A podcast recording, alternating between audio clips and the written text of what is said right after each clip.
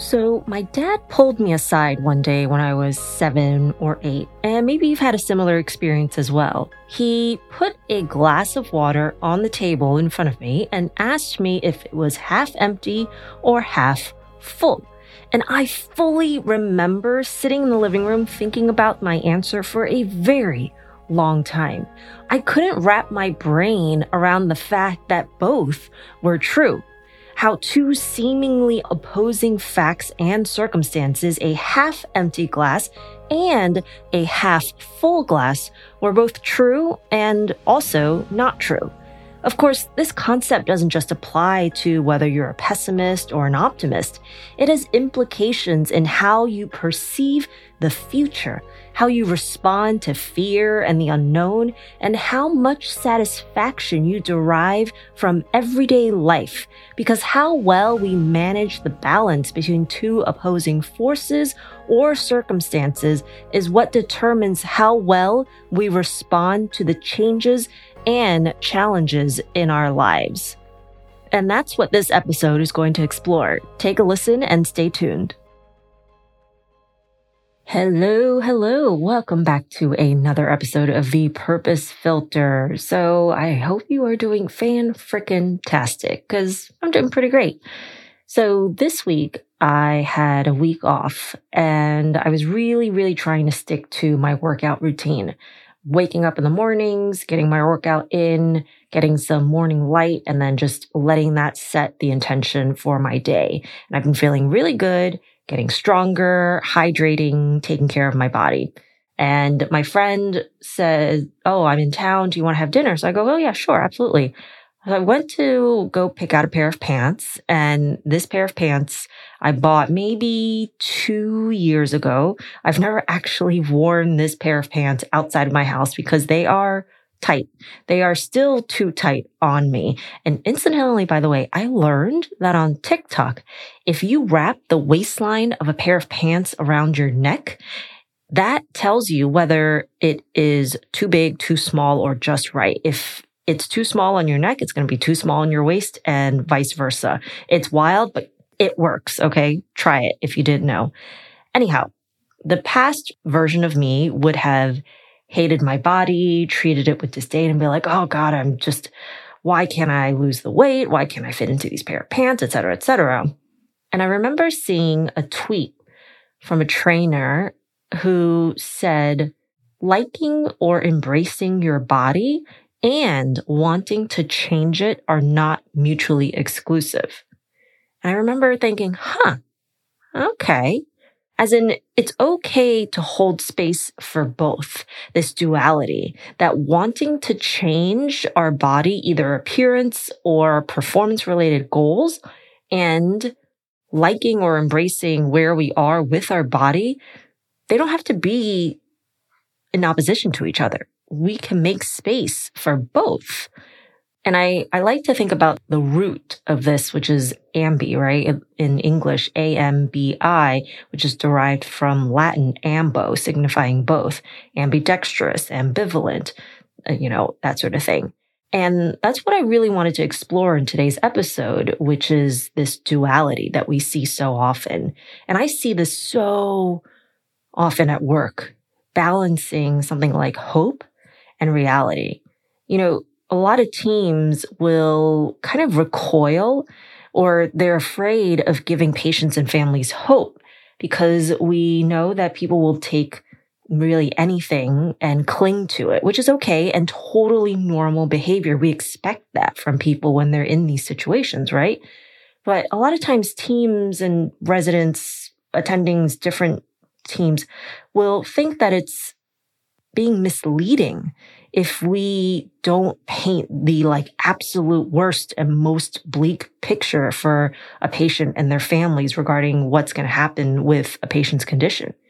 And sometimes it's warranted, right? If a patient's numbers are really just terrible, they're really on maximal life support, four different pressors like medications to help keep your blood pressure up, and their oxygen saturation is just like you know, in the 20s and 30s when it should be in the 90s. And their blood is just totally acidic beyond the level that we think could sustain life, then it's like, all right, we're going to have to paint a really poor picture for this family. And then other times there's more room for hope. And it's something that can be really difficult to navigate, especially in hospice and palliative care, holding space for both of these things, myself included. And I know that when I'm in the weeds, that it's probably because I'm too close to the situation and I need to take a step back and get a different perspective. Again, everyone deals with this kind of differently, but it's the same with trying to balance something like empathy and self preservation. Sometimes the scales tip in favor of one or the other. Like, have you ever had a friend who is just constantly coming to you for advice and they have a very complicated life and a lot of issues and a lot of emotions and you try to help them and be there and be supportive. Then it just ends up being nonstop. Like, if you set a boundary with this friend, it doesn't mean that you're a less empathetic person. It's not going to be like Santa moves you from the nice to the naughty list because you decided like, Hey, I might need to create some space between you and I with this situation. It just means that you're trying to make room for both because going too far in one direction or the other is harmful, not just to you, but probably also to the other person as well. Or if you're considering making or have already made a change, whether you're starting a new job, moving somewhere new, learning a new skill, you have to be able to make room for discomfort, for uncertainty, rather than pushing it away. Because if you just focus on those two, the discomfort and the uncertainty, you're going to keep yourself stuck. You won't move forward. You'll be paralyzed by anxiety by fear, by doubt, by overthinking. If you simultaneously can say, okay, discomfort, I see you. And I also realize you're a necessary component of my life transition. Do you see how that totally changes your perception?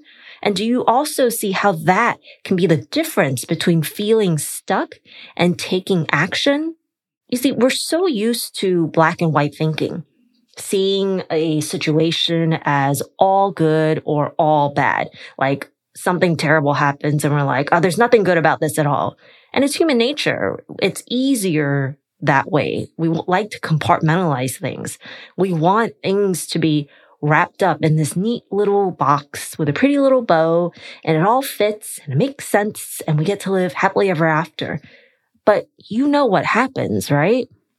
Life shows up like that guy who had five shots of tequila at the office holiday party and is like, I am here to fuck shit up. Because guess what? Life doesn't make sense sometimes, and certainly not in the moment.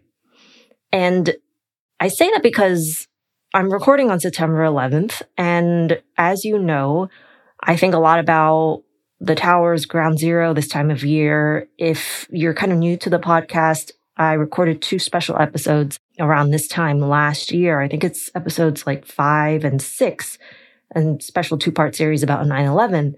But I think about the people who had these kind of near misses. There's so many stories about people who should have been there that day, that morning in their office, and for some reason didn't. Like there were people who got stuck in traffic. They took an express train, but it ended up going local instead. Someone's car broke down, so they had to take it to get fixed before they could go to work. Or this one flight attendant who normally should have been on that flight, but couldn't get switched into it and was just like really upset that she couldn't get on that flight and had to fly into another city instead of her usual leg.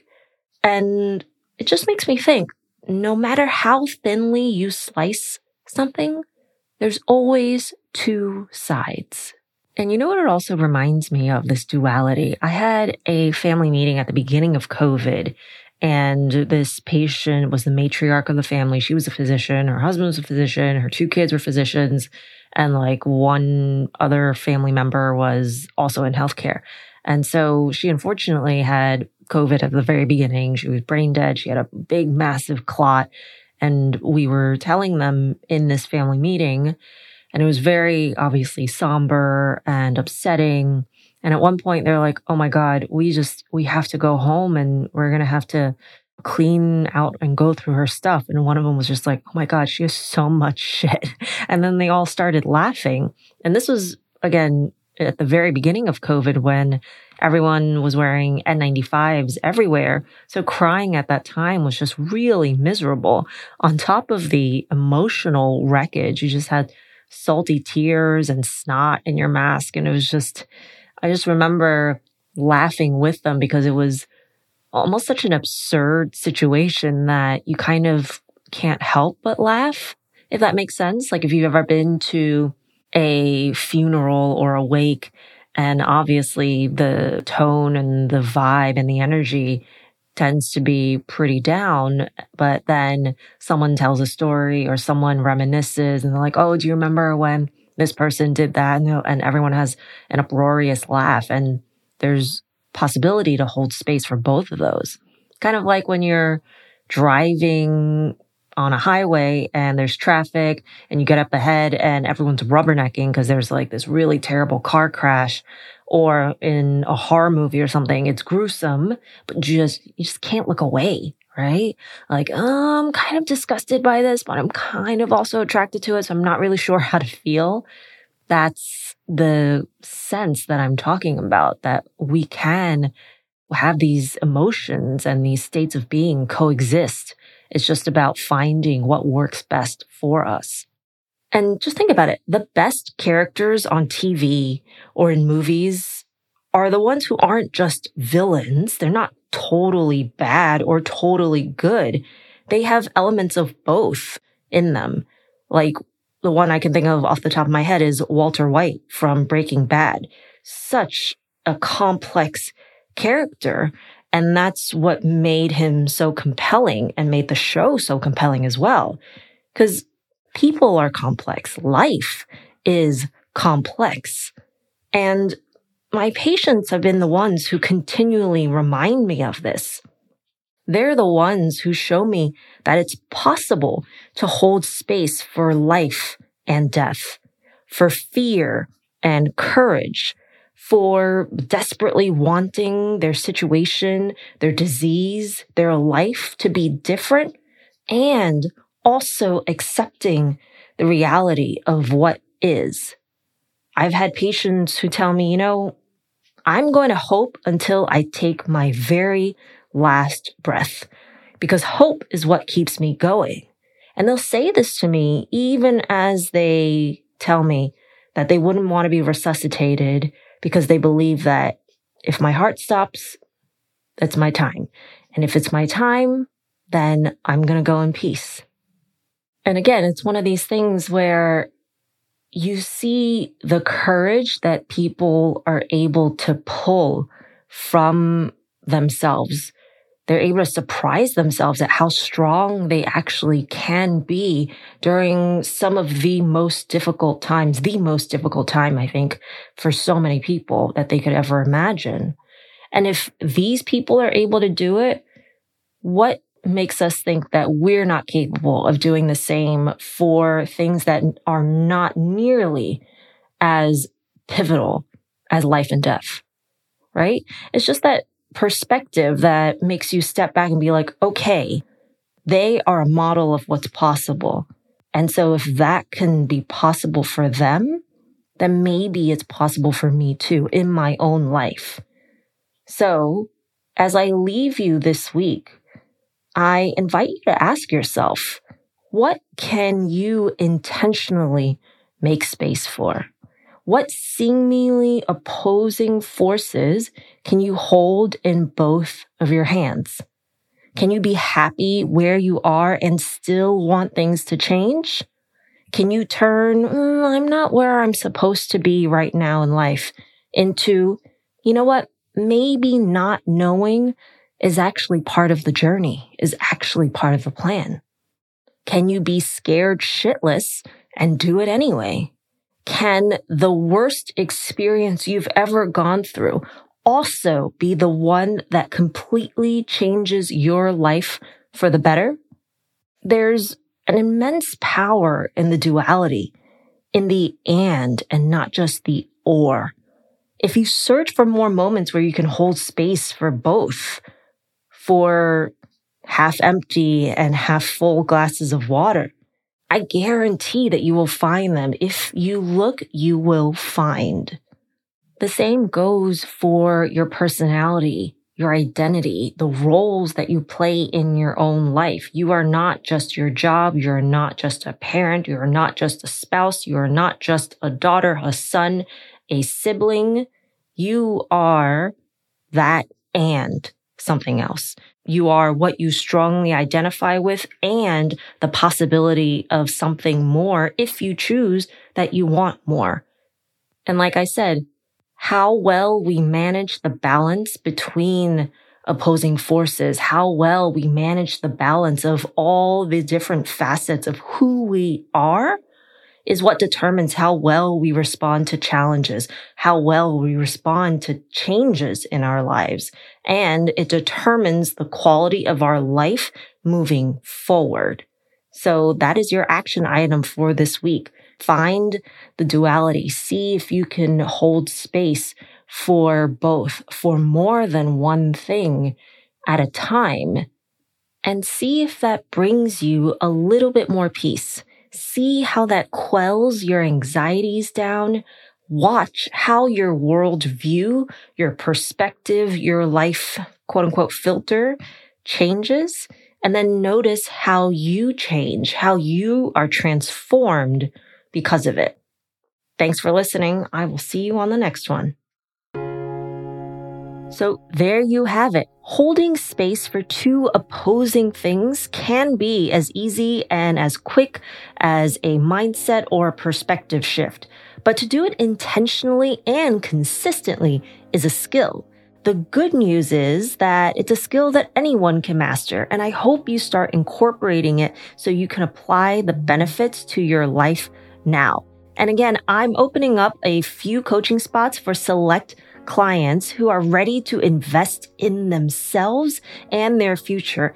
And if you want to do one on one coaching with me, if you want to get unstuck, to rediscover your purpose, your passions, and work together on a roadmap to get you from where you are to where you want to be, and more notably, to who you really want to be, head on over to my website, luyikathyzhang.com, L U Y I K A T H Y Z H A N com.